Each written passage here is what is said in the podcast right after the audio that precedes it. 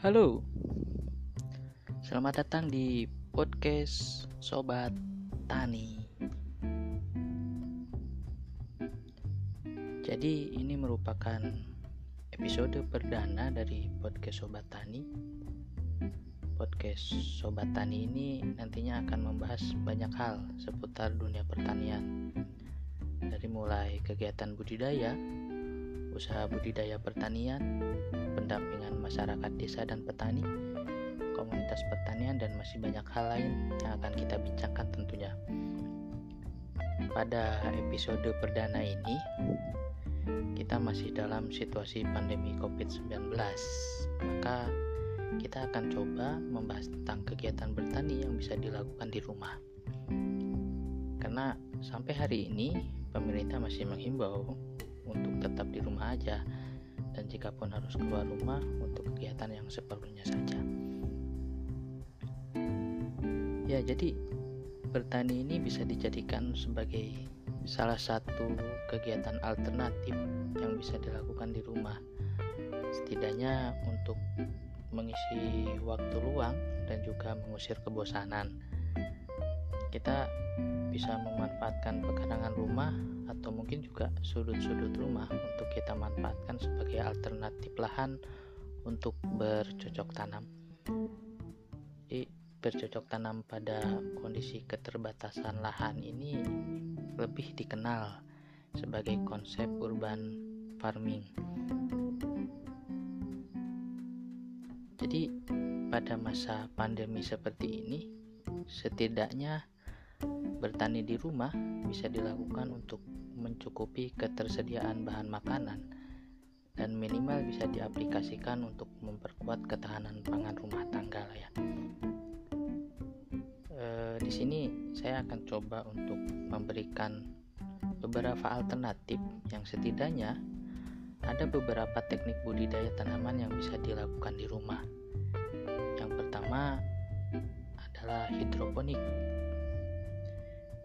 jadi hidroponik itu merupakan cara budidaya yang mengedepankan pemanfaatan air ketimbang tanah dan biasanya memanfaatkan pipa-pipa air sebagai sarana budidayanya.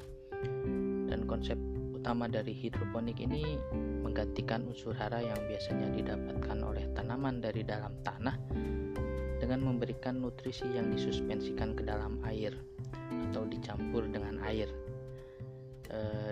tanaman yang biasa dibudidayakan ini berupa tanaman-tanaman yang umurnya pendek seperti kangkung, sawi, pakcoy, bayam dan beberapa sayuran lainnya.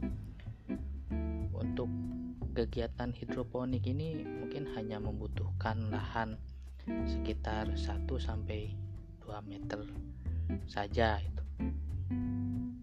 Jadi tidak membuat e, mengganggu space lahan yang besar. Dan yang kedua ada teknik budidaya vertikultur. Jadi sistem budidaya vertikultur ini sama halnya dengan hidroponik ya. Vertikultur ini juga bisa memanfaatkan bidang sempit untuk diaplikasikan. Tak hanya butuh bidang vertikal atau biasanya bisa diaplikasikan pada tembok rumah. Bahan yang bisa digunakan pun biasanya ya relatif murah ya. Bisa menggunakan bahan-bahan bekas seperti botol dan langsung digantungkan ke tembok. Bisa juga menggunakan pipa-pipa paralon bekas ataupun bambu.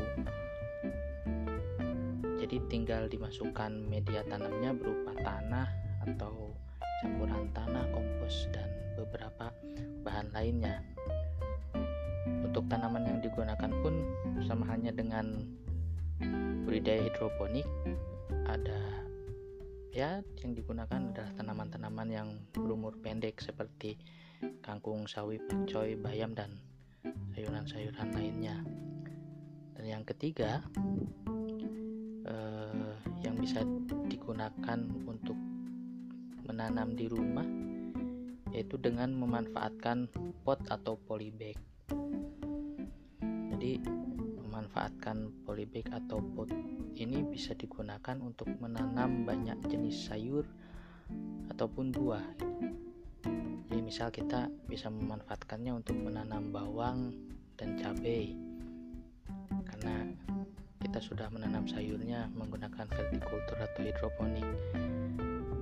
Tapi selain sayuran juga buah pun bisa ditanam di lahan sempit menggunakan pot ataupun polybag atau biasa dikenal dengan tabulam pot ya. Menanam buah e, dalam pot.